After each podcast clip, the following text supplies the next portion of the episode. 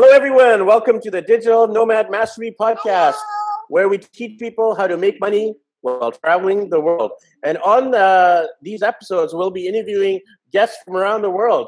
Uh, so, in this first episode, we got Dai the Moose Manuel. And uh, just a quick story here me, Dai, and Scott we actually all from Vancouver, BC, Canada, but now we're in three different continents, in three different countries, in three different cities.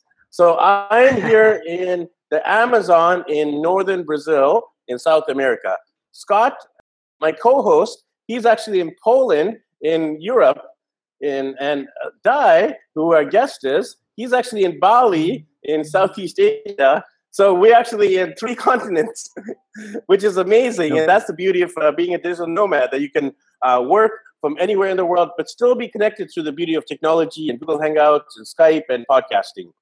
So on this episode, we'll be interviewing Dai about his uh, lifestyle as a dad, uh, as a family man, as a health uh, guru, and uh, as a coach. Uh, he's known as Coach Moose. Just a quick story uh, me and uh, we've known each other for five years. We actually started a group for dads in Vancouver, BC, Canada, just to inspire, motivate, and encourage and support fathers. And we, that's a big passion for all three of us fatherhood now Dai and me, we're, we're, we're both uh, passionate about our families, but in different parts of the world. Uh, but we still keep in touch through uh, the beauty of social media, Facebook, Twitter, Instagram, uh, Google Plus, etc. So Dai, he's currently doing a lot of uh, life coaching and uh, just inspiring people to live fit and active and healthy lives. So if that's an area that you're struggling with, definitely Dai is the guy to talk to.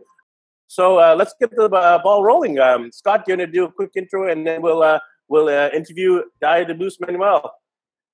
Awesome. Oh, I'm excited to be here, everybody, and uh, welcome, Dai. I'm I'm in Poland, and uh, in the background, I'm just one block off the square, and this is the time on Saturday afternoon when evidently all the musicians run wild because I've had an opera singer in the background, and now I have a fiddler in the background. So if you hear music, uh, that's what's going on. I'm going to be muting myself uh, throughout this so that I don't get too much of the entertainment. I don't want everyone dancing too much when we've got all this great information. You can dance afterwards. So, Dai, I'm curious to know how you came to be in Bali. The last time I saw you, we were all in Vancouver up on stage. It was pretty cool. And now we're all over the place, which I just think is absolutely amazing. And we're all pretty close to the southern hemisphere, if not uh, you know, right on the equator. So that's really unusual considering Vancouver is a lot closer to the Arctic Circle. So, uh, how did you get to Bali? well, by plane. No, uh, you know, it, it, was a bit of a. It's been a bit of a process. My my family and I we've been traveling for about twenty months, and when I last saw you guys, that was on. Uh, the stage at Ricky's large event that he put on. And I had just come back from six months traveling in the US with my family as part of my book tour. And well, I was just connecting with our online community, but off- offline, you know, in real life. But we've had aspirations to go overseas to to really take our whole life fitness manifesto and and just start spreading in other parts of the world you know because uh, that's beautiful thing about what we do right guys? We, we can connect with communities and we're not bound by geography any longer you know it's the beautiful thing of the internet and but we still love to use the internet as a tool to really meet more people in real life. And based on that, we've we set set our eyes on Bali, and we got here a couple weeks ago, and we're here for three months, and really just trying to immerse ourselves in the culture here and, and connection with a lot of other digital nomads. And uh, it's been a lot of fun. You know, it's it's it's a different culture altogether, and learning to drive a slash bike on the roads here is very different from the North American driving I'm accustomed to. So uh, that's that's been sort of the biggest culture shock, at least that I've been diving into first uh, head on. But um, I it's great to connect with you guys, and I'm I'm really appreciative for the opportunity. Yeah, we're, we're looking forward to hearing all your insights. We'd love to hear a little bit of your backstory. I know your backstory because we're good buddies, but uh, a lot of our listeners don't know it yet. Uh, so if you want to share a little bit about your why, your reason d'etre, the why uh, you're on the road in Bali, of all places, with your wife and two kids. Well, Ricky, like like yourself, I, I, saw the the opportunity right with with just building a brand online you know? I, I come from a traditional business background in, in, both sales and operation management. You know i was a, a co-founder of a, company based out of vancouver and we, we had a, a number of retail stores but I've, I've, been in the fitness industry for over 20 years and i don't come from sport. I don't come from fitness naturally. It wasn't something that i was born into like some amazing athletes out there. I, I was morbidly obese as a teenager and you know i spent five years uh, really struggling with my health and then i made some changes you know and, and those lifestyle changes have stuck since i was 16 but going through that process of transformation and learning how to really lead a healthy active lifestyle i had a lot of people drawn to my story and drawn to what changes i'd made and i realized i really had a passion for coaching and mentoring people going through similar transformations and you know take that you know 20 plus years of doing that along with traditional business and then i started blogging 10 years ago. I can't believe it's 10 years now. And, and i just started to really dive into the whole online aspect and couple years ago my wife and i looked at each other and she's got a huge passion for travel. She's done a lot of travel and she said you know wouldn't it be great to, to travel with our kids to really have that opportunity to immerse them in other cultures? You know rather than reading about it in the books or online what if we could actually get around and live for certain periods of time in these different types of cultures to really expose our kids to those opportunities? And and i was like okay well let's let's let's do this. And fortunately with what i was building online it allowed us that opportunity to do that how old are your children and how many do you have well uh, i have two two girls and they are now 12 and 14 wow. and yeah so it's uh, they're they're the perfect age for for travel, and they're they're really um, coming into their own. So you know, we started traveling when they were ten and twelve, and so they've you know they're really starting to, to, to warm up to this whole lifestyle if you will. And my eldest we, we've had some stations that there's been a bit more well heated at times you know she's 14 she's coming into her own. And obviously the social element of high school and just about to go into grade 9 she she feels like she's missing out a little bit. So that's created a little bit of of, of uh, conflict, if you will, or stress, but it, it's minor, you know, in the whole scope of things. It's been a very small piece of what we've had to deal with, but it's a very real piece, and and, and I always like to acknowledge that.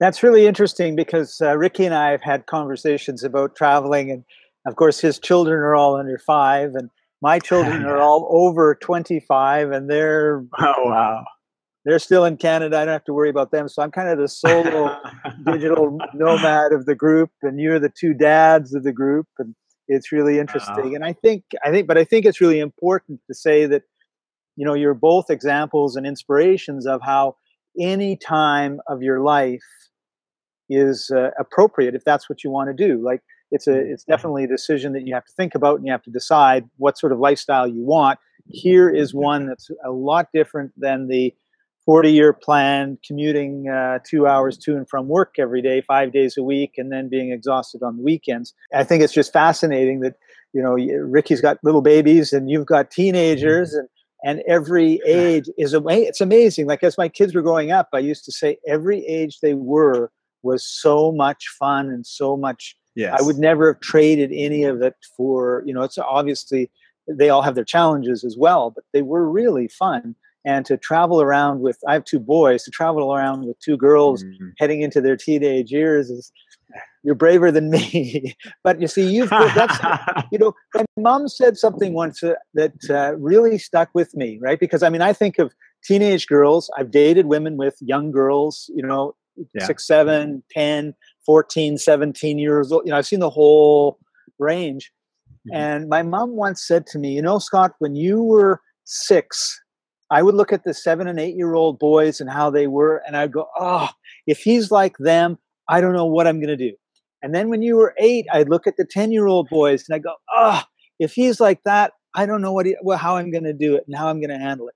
And then when you were 14, I look at this 18 year old boys and say the same thing. she says, what I realized is, is that I grew with you. So, uh, you know, so you see kids at a certain age and you know how to deal with them. We don't really, as parents, know how to deal with somebody that's five years older than our children, you know, as yeah. our child, because we haven't Right. yet, yet to grow into it. And I think that's one of the things that a lot of people, when it talk, they talk about digital nomads, is they hmm. they don't realize that you can you grow into it. Like I think there's Sure. very few people in the world who, you know, parents were digital nomads and they continued being digital nomads for the rest. All you know, from when they were born to when they were 110 and died. I think what happens is is that you grow into it. And I know in like in my story in 2014 and 15 and 16, I made six to eight week trips from Mhm. Vancouver down to Central America, down to South America to see what it was like because it was kind of like do i really want to do this? I don't know. So rather than you know throwing everything away and just taking off you know i sort of dipped my toe in and then i planned and i dipped my toe in some more i liked it and now i'm on this odyssey that has taken me through morocco and sicily and rome and greece and turkey and bulgaria and macedonia and poland and it's just you know all these little dots that i save on the Amazing. Google Map showing me where I've been. and really excited, you know. I love it, Scott. That's amazing. It really is. Yeah. So that's actually a perfect segue because I was going to ask you, like, how did you prepare to leave? I mean, Scott prepared uh, to leave on his big European adventure here, European Northern Yeah. African adventure, uh, but doing some tests. He went to like uh, Central America, South America. So, Dai, you've been a digital nomad for about 20 months, as you said. Uh, so, Yeah. in between, like, you know, leaving your corporate job, becoming a internet marketer, online marketer, life coach, uh, tell us a little bit about the journey and some of the practical steps and maybe some of the hiccups, some of the challenges, because it's one thing to see us now on the road, but there were a lot of challenges for me and my wife and kids to, to actually leave Vancouver. And and and I I know Right. there's a lot of challenges with you as well, Dai, and with Scott. So if you don't mind sharing that with our listeners, Dai. Sure. It, and I mean, I was only laughing while you were saying that because we are very brash people, my wife and I. Okay. So we, we tend to rush in. We rip the band aids off whenever we can and we just do it. And and we have a slogan we just did it you know like we, we encourage people within our tribe and within our community you know it's one thing to always be someone that says i shoulda woulda coulda. What if you can be the person that says i already did it you know? It, it's so much more empowering right? And so what happened was i quit my job at 17 years you know? My wife a month after that quit her job we were both like in corporate type positions you know lots of responsibility but i, I provided plenty of notice with where i was working at the time and almost half a year uh, notice that i would be leaving the company. And my wife gave plenty of notice and, and trained someone up. So we left on great terms. And i had a book that i had written and it was in preparation to be launched. So this is you know come august 1 i left my position i knew january 1 my book was being released. My wife left her job september 1 we pulled the kids out of school a couple months later you know mid mid fall sort of between october and november both kids were pulled out of school because we were going to homeschool them or road school i guess life school however you want to put that into whatever kind of framework you want. And we knew that come january 1st we were traveling. Basically from august 1 to January 1 to get rid of all our stuff. you know, like we didn't put it into storage, we got rid of it all. And what we couldn't part with were more like the baby mementos, you know, some photos, certain things that had emotional value. And based on that, we've got a small little storage unit. We threw all that stuff in there. We packed our SUV and our suitcases. And that was it. Everything that we own literally fits in our suitcases and our SUV and we took off. We we started heading down the coast. Uh, we didn't do a lot of prep. Like I got to be honest, my wife did plenty of prep. She'd been listening to all the podcasts, connecting with people online, various Facebook communities. There's a lot of digital nomads out there, and it's a growing community. It is. It's constantly growing. And, and you, you think about it. To, to your words earlier, Scott, you, you know, it's it's a very young right? Like if you think about the amount of new jobs there are in the world today, just because of the internet and how accessible and uh, high speed is now globally, it, we we see a lot of people with virtual offices, and they can run their businesses very successfully off of a cell phone. And you just got to think, well, if you got a global connectivity through the internet, well, you could basically be anywhere and run your job. You know, and run your business. So things have changed so quickly, especially in the last three years. I just look at the last three years and the development in the tech world. It's like, oh my gosh, uh, you know. So we're very fortunate. We are, in a way, pioneers, right? We're still the early pioneers, off trailblazing uh, and setting a new path. And so here we are. You know, Christy and I just said, okay, enough's enough. Let's go do this. And we've been figuring it out as we go. So as much to what you were saying, Ricky, have we made some mistakes? Well, I don't look at them as mistakes. I look at them as learning opportunities, and uh, we've had plenty, you know, for sure. um, but coming overseas, both of you guys are already very uh, fluent in this aspect because you know there's shots, there's insurance. Um, my daughter and I each have autoimmune diseases, so we have to we're on specific medications for that. So we had to do some research into the medical coverage.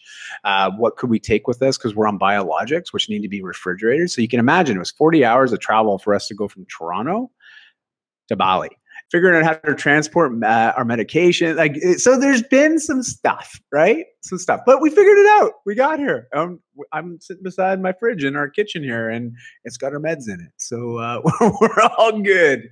But yeah, everybody on every journey's got different ups and downs, and side bends, and overs and unders, and we just sort of take them as they come and i think that's a real important point you know being flexible and being persistent. So i have to ask you that was this past this is may this past january you left toronto?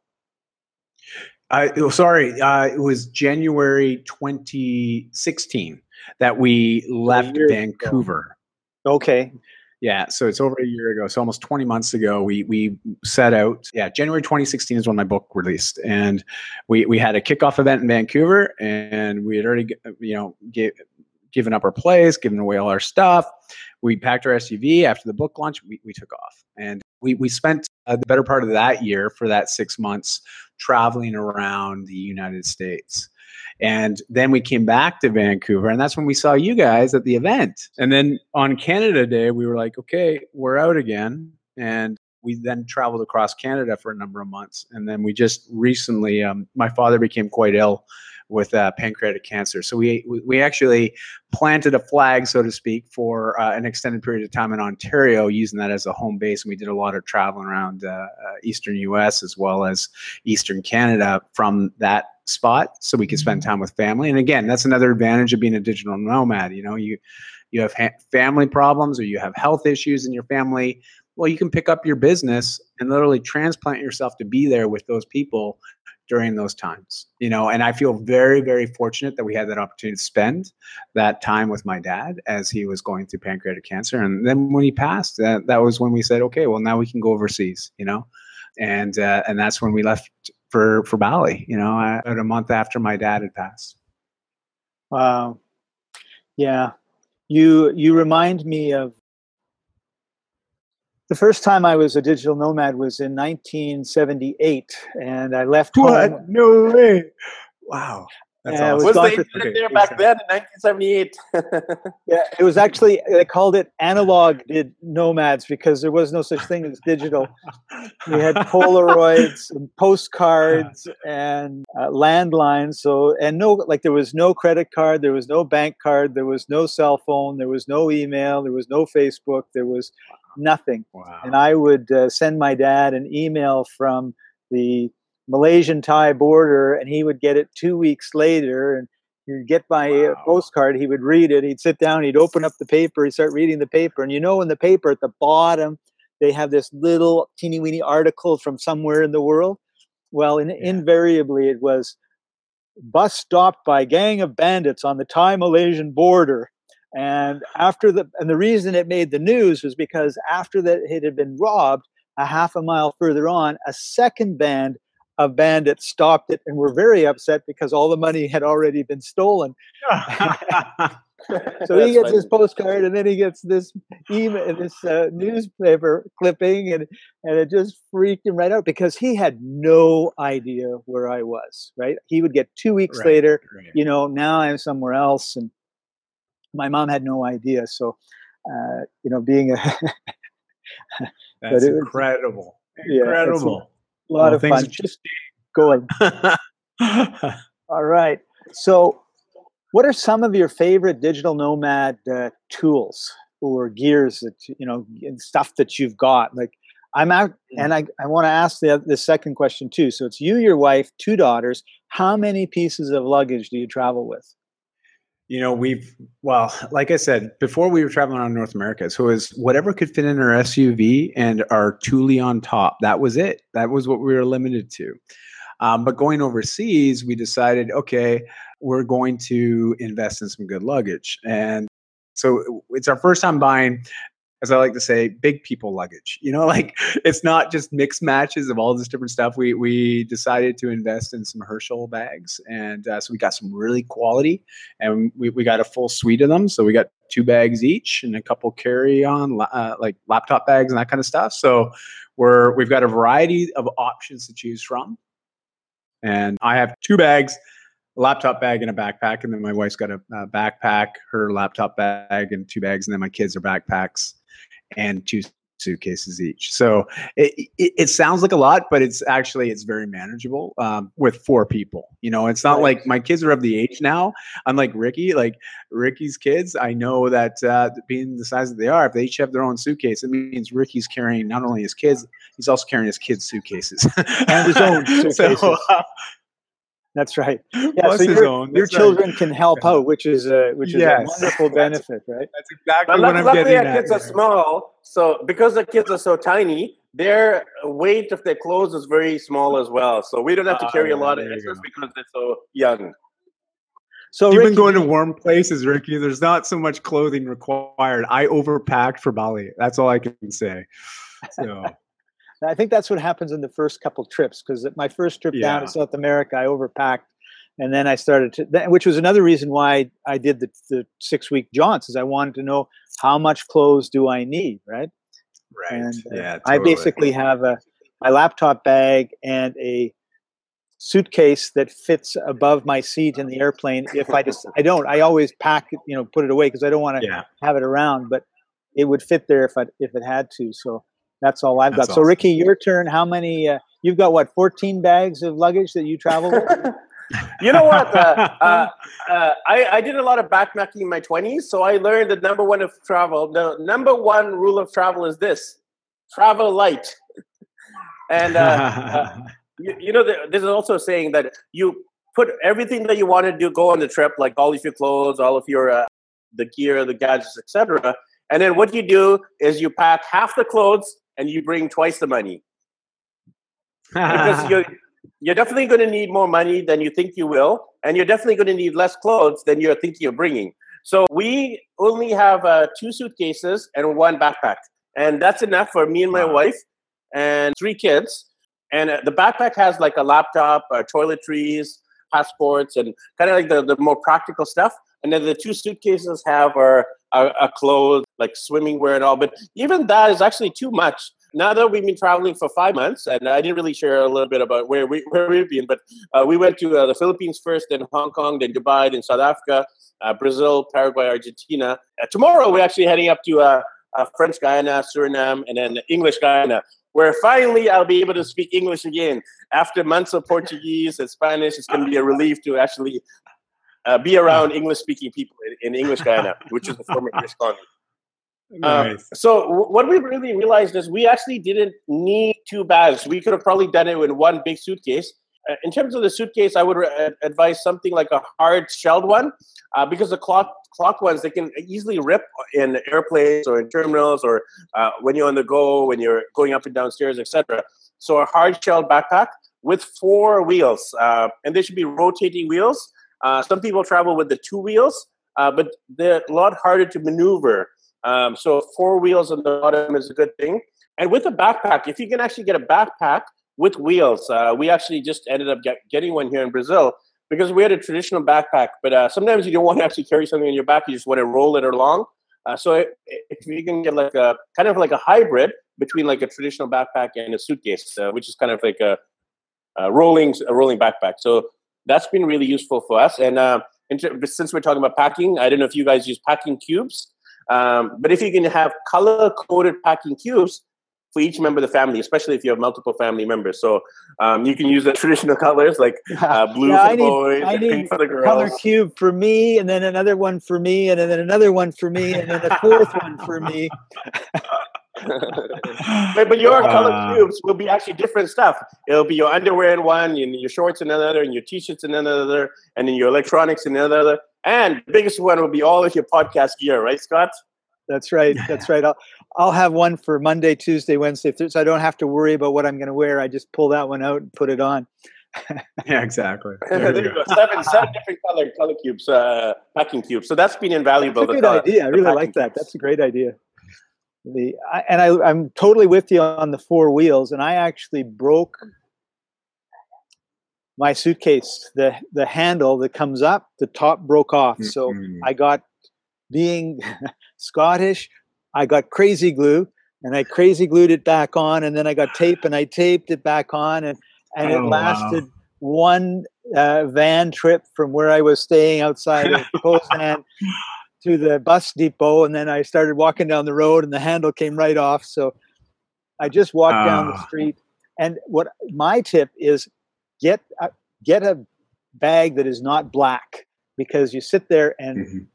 they're all black and if you're not careful chances are you'll pick the right one but what if somebody else thinks yours is theirs because i have I, you always have about eight that are exactly no, not exactly but very close to mine and so i got a ugly ugly ugly kind of aqua bluish not really green colored one so i will know mine from now on It'll- it'll stand Yeah. out like neon lights Yeah, I totally agree on that. Uh, we have a blue hard shell backpack and we have purple, and uh, uh, right away you can tell, okay, that's ours, and it stands out. Uh, and also, like the blue and the purple is good too because it's mostly like my my clothes and stuff in blue, and my wife's clothes and stuff's in the purple. So when we're so it's good to have different colors. I think um, color coding stuff really helps, and differentiating yourself helps. This this is from the guy that spends all day with the crayons with his children, right? It's color coding.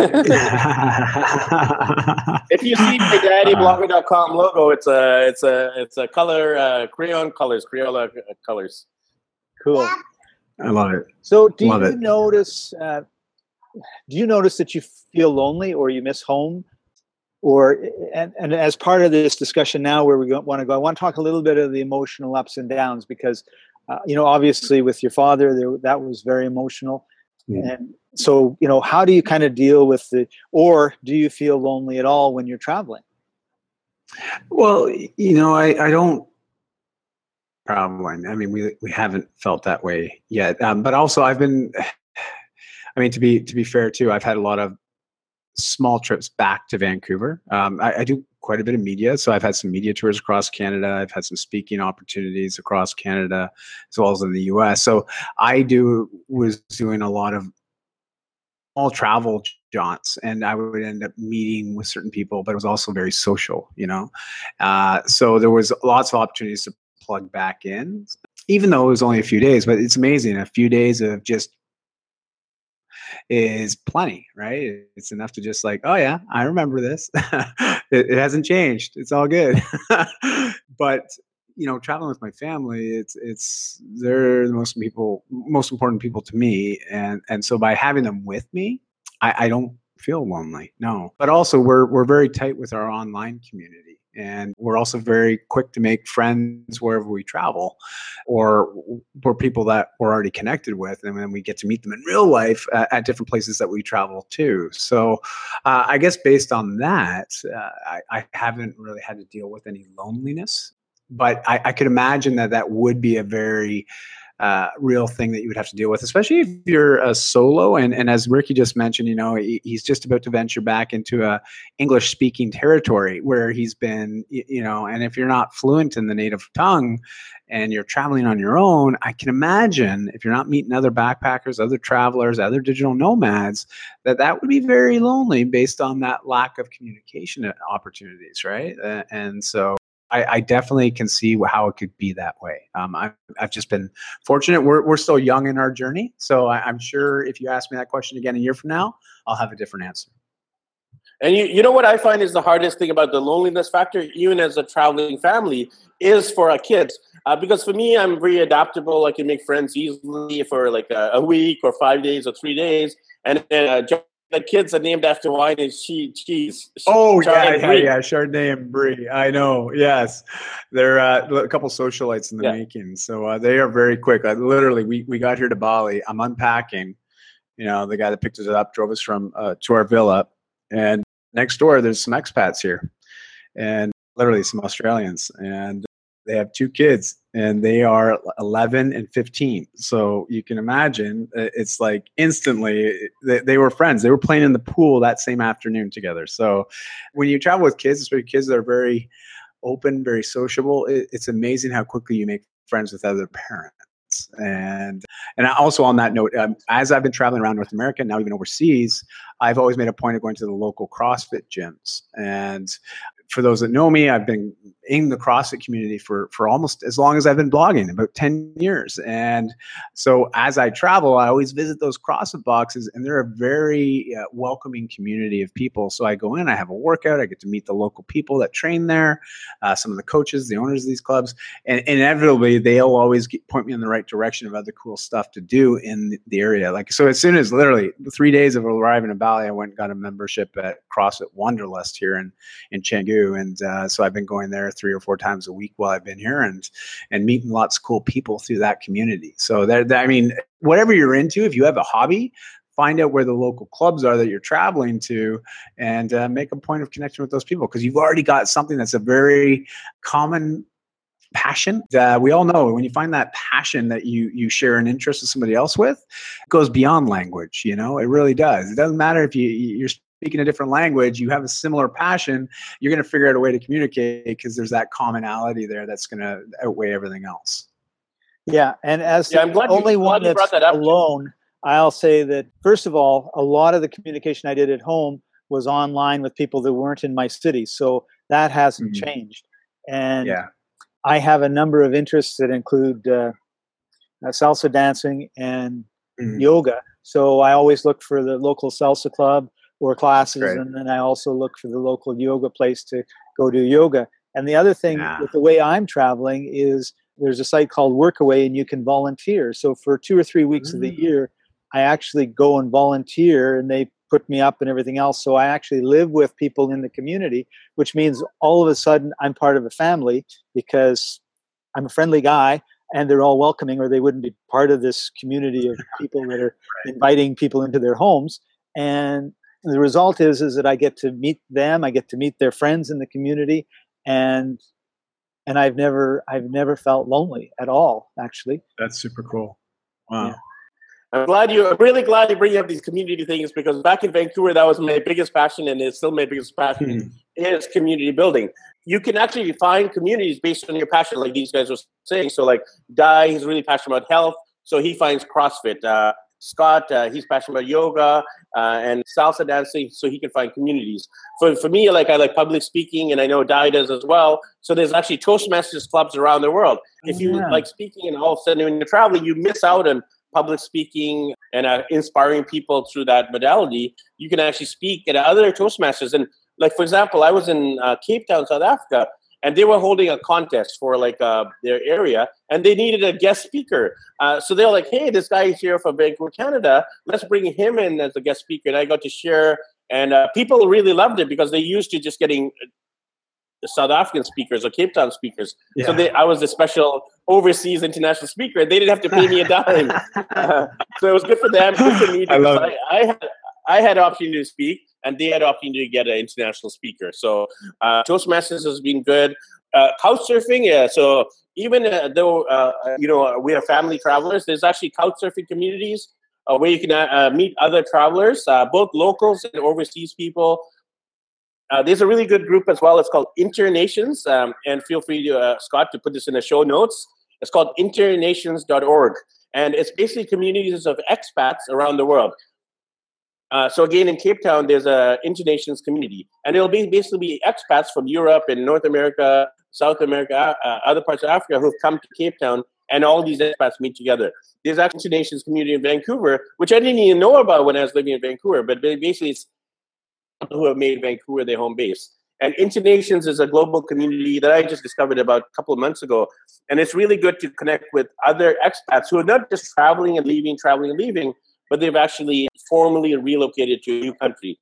There's also co-working spaces, you know, in the hotels or the hostels or uh, the guest houses. Sometimes it's hard to work, especially if you have kids around or if you don't have good internet. So if you go to a co-working space, you can either meet with other digital nomads and build a community. Yeah, So, Ricky, I want uh, to jump in yeah. right there because uh, that's what Go I did when I went to Macedonia because I had been in Greece and I had been in Turkey, both of whom have really bad internet. So all of a sudden, the number one priority for Scott was to go someplace that had good internet.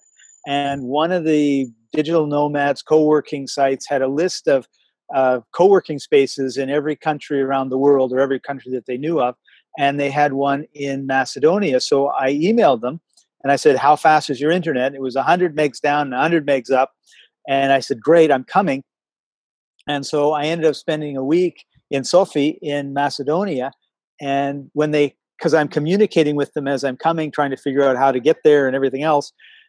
I told them a little bit about what they asked. I told them a little bit about myself. They got excited and they had an event one evening and they just said, Scott, we'd really like to have you talk about the video, uh, you know, courses that you do and the podcasting and what uh, uh, young people in Macedonia can do to to have a better life than what we can, you know, because the jobs that they get there are very poor paying and there's not a lot of opportunity. So there's a lot of opportunity in the world, and how can we take advantage of that? So there, one night I stayed, and we had a, a group, a nice, great group of people, and talked about that. And it wasn't uh, like a formal talk; it was more answering their questions because I didn't really know there was no way to prepare. I didn't know who was coming or what they were interested in.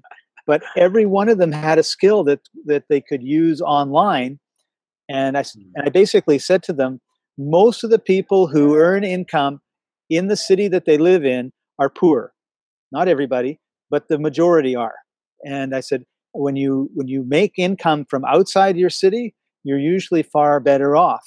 And that came from my experience in Medellin, Colombia, because I was uh, staying in a penthouse, had eight bedrooms, and there was a guy from Edmonton and a guy from Vancouver. That was me, and we were talking, and we were thinking, you know, the the lifestyle we could have in Medellin based on the money that we were making in Edmonton or Vancouver was far better than the lifestyle we could have in Edmonton or Vancouver. And Sure. uh, and and I think for a lot of countries that's really a true thing, right? Like if you can get 20 bucks an hour out of some guy in New York to do his blogging or something, you're you're only going to get $3 an hour in in India or Macedonia or any some of these other places, right? So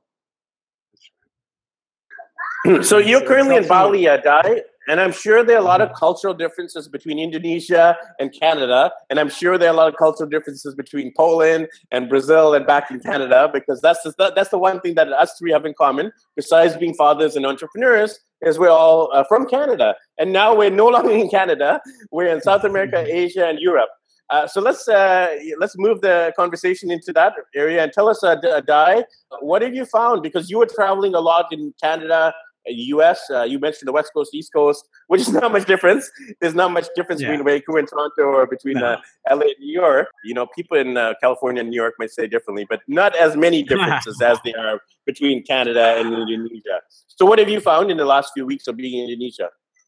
Well, and, to be fair, you know, we've only been here a couple weeks, and this is our first foray as a family into, you know, I, I, I even struggle saying third world country, right? Because uh, honestly, we're in Canggu and Seminyak. The the area that we're staying, it's there's a lot of tourism here. I mean, it's clearly a driver of the economy, and based on that, the the the businesses that we're dealing with, and even some of the infrastructure here is propped up, right? Compared to some other areas of Indonesia.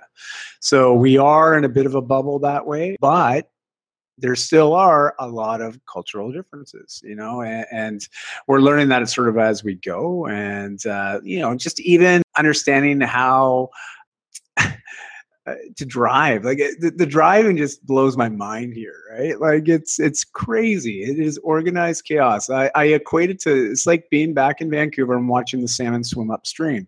They're all going the same direction but they're over and they're under they're left they're right they're jumping they're they're, they're diving down. And it's like that watching the traffic here because there's no real control right? There's no lights per se or, or if there are lights no one obeys them. It- it's just they go they stop and and it, it's just been a learning experience driving in this, and uh, so that's just one way. And then it also it's just some of the smaller things, you know, like even when it comes to tipping here, you don't realize they don't expect it, but when you do give it, it it's a it's a really big thanks. But to us, it's it's like nothing. Like here, we get delivery. You know, if you come to Bali, there's an app you got to download called Gojek literally everything can be delivered to you directly like at any time of day you know we get meals delivered right to our villa and it costs about 50 cents to get these meals delivered. Like they'll go they'll buy it from the restaurant that you want and then they'll deliver it to you and you know we're like man that's a lot of work. You saved us a lot of hassle. So we'll always usually double or triple up on what their fee would normally be to deliver this. That's like a dollar fifty for us but i'll tell you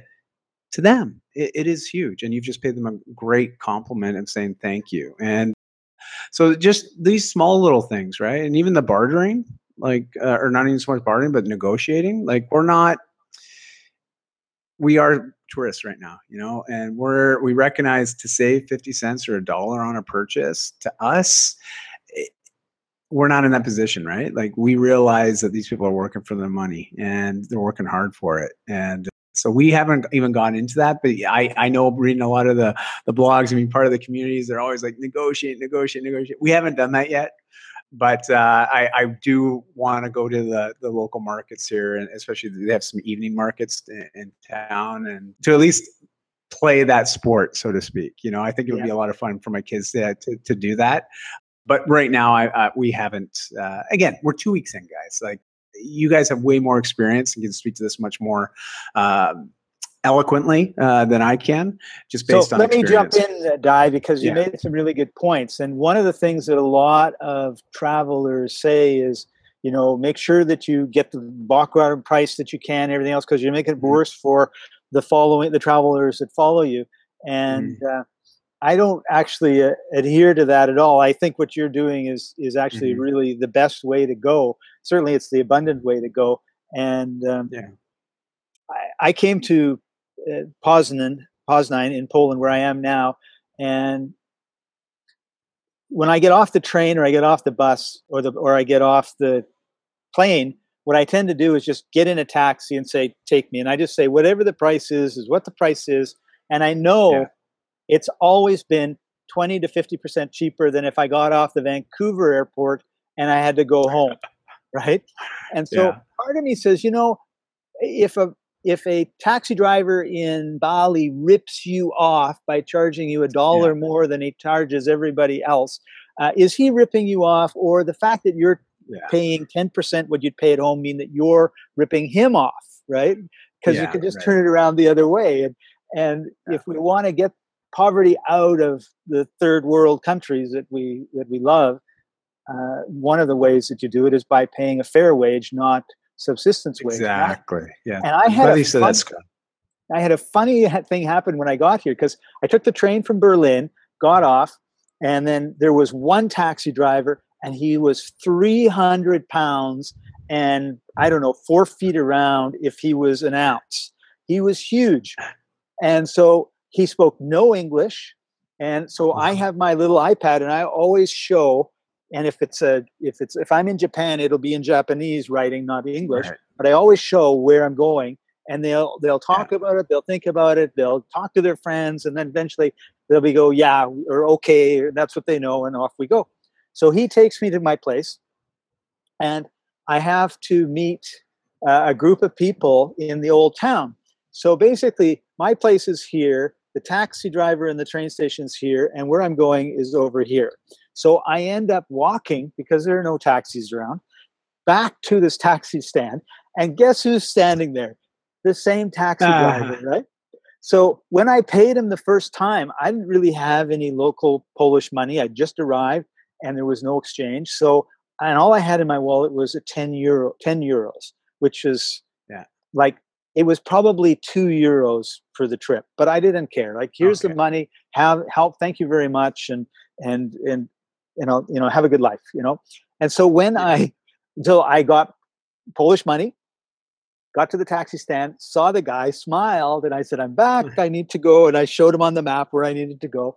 Oh yes, yes, yes. Okay, okay, okay. We get in, and then he talks for like two minutes in Polish and he's like telling me something, and I have no clue because I just want to go eat with my friends.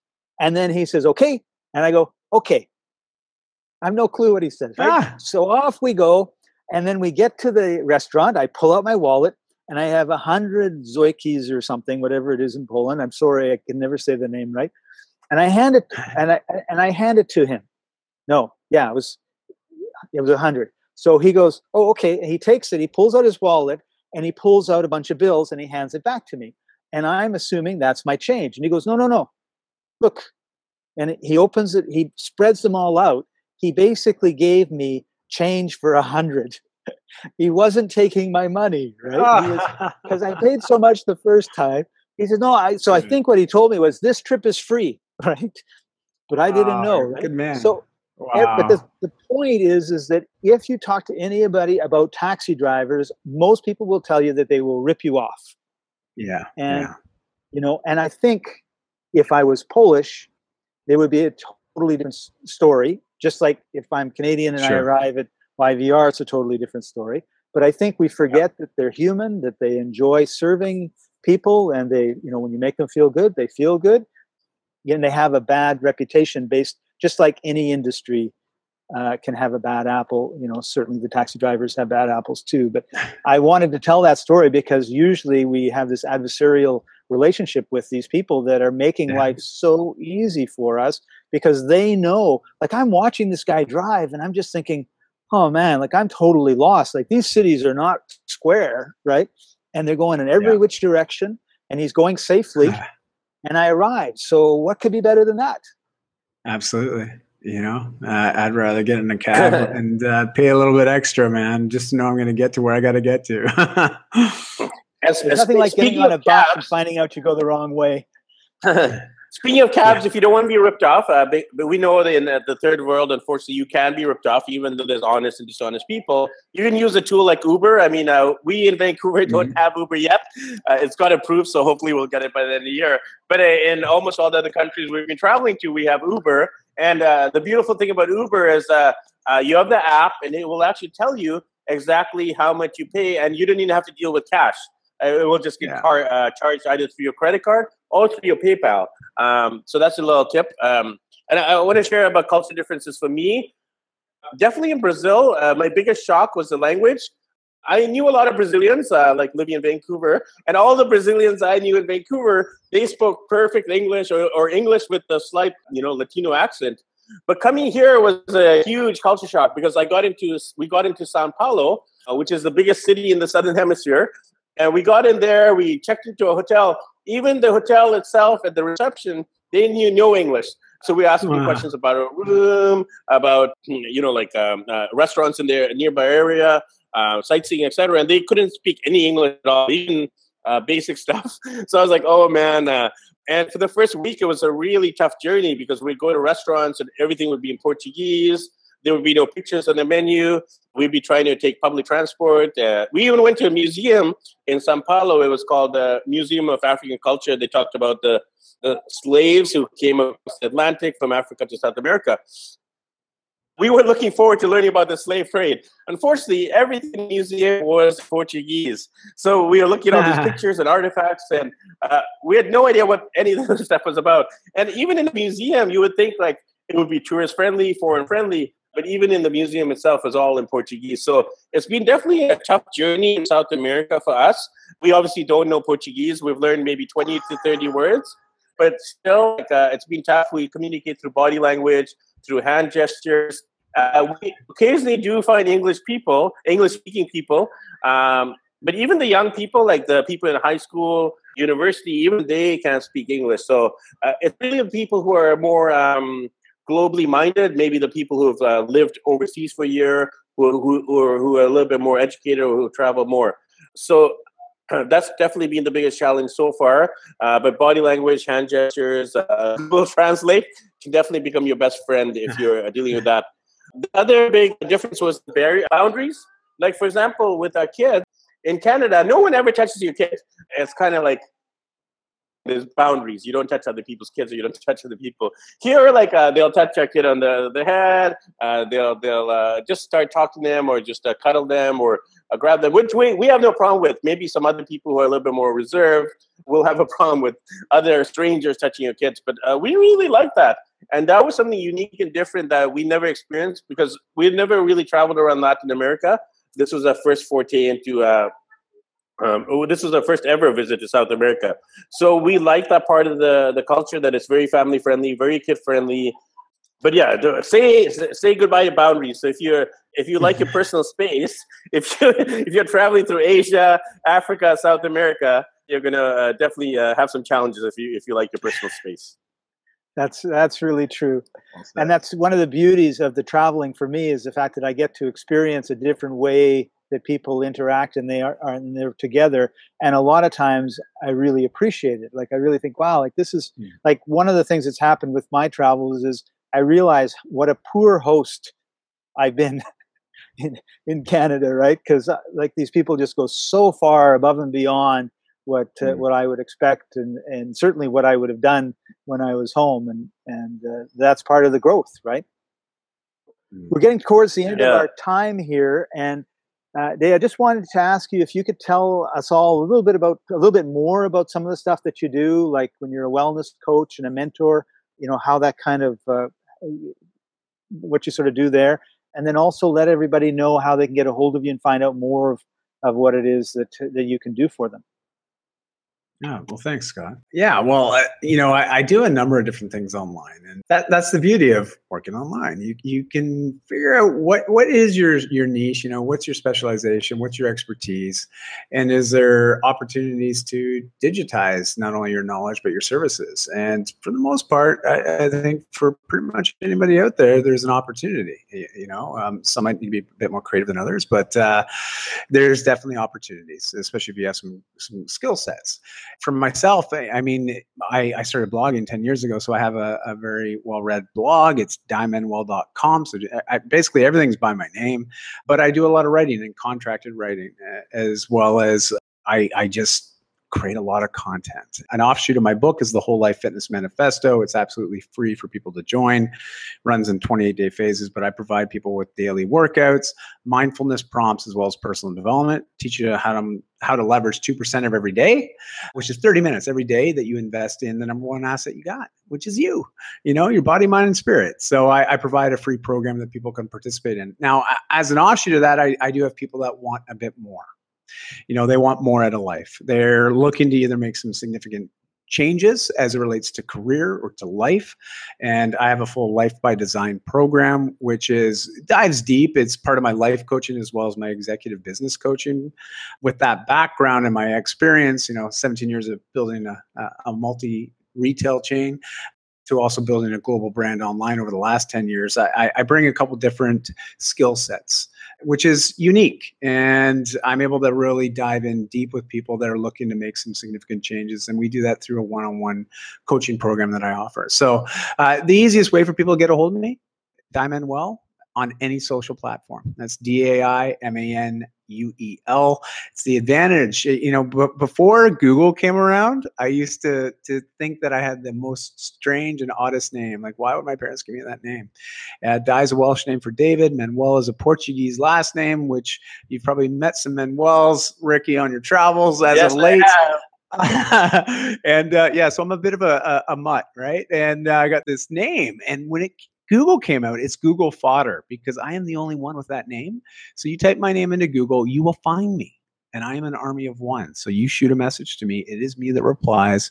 Give me a bit of grace. If I don't get back to you within 24 to 48 hours, tweak me again. But I'm the one that always replies. So, uh, and I'm happy to, to connect with anybody. Awesome. Thank you very much for joining us. We really appreciate no, having you, on.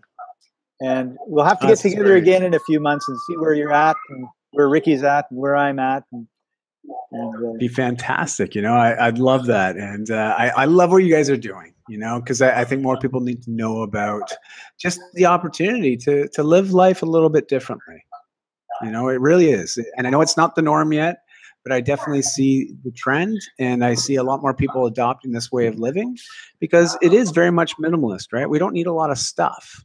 Yes. Uh, when you really figure out what's important to you in life, it's easy to create a design for yourself to actually live that life. I think digital nomads are definitely uh, in tune with that idea, that philosophy. So, congratulations to you guys for for really putting that out there, and thank you for the opportunity to talk to you and your audience. Oh, you're welcome, Diane. We're, we're really grateful that you're one of our first guests on this podcast. Uh, and, uh, you know, uh, our friendship will continue, whether it's in Vancouver, whether it's around, around the world, whether it's just on social media. And hopefully the three of us can meet somewhere else around the world. Uh, because you mentioned the word awesome. digitize. And uh, that's one of the things I'm doing right now. I used to run events back in Vancouver, and I'm digitizing them. So they're going to be more online courses, online workshops, online conferences. So who knows? I can uh, invite. I, would love to have you as a speaker in our conference, wherever it is. Uh, Scott and me, we're talking about the Tahiti I'm conference space.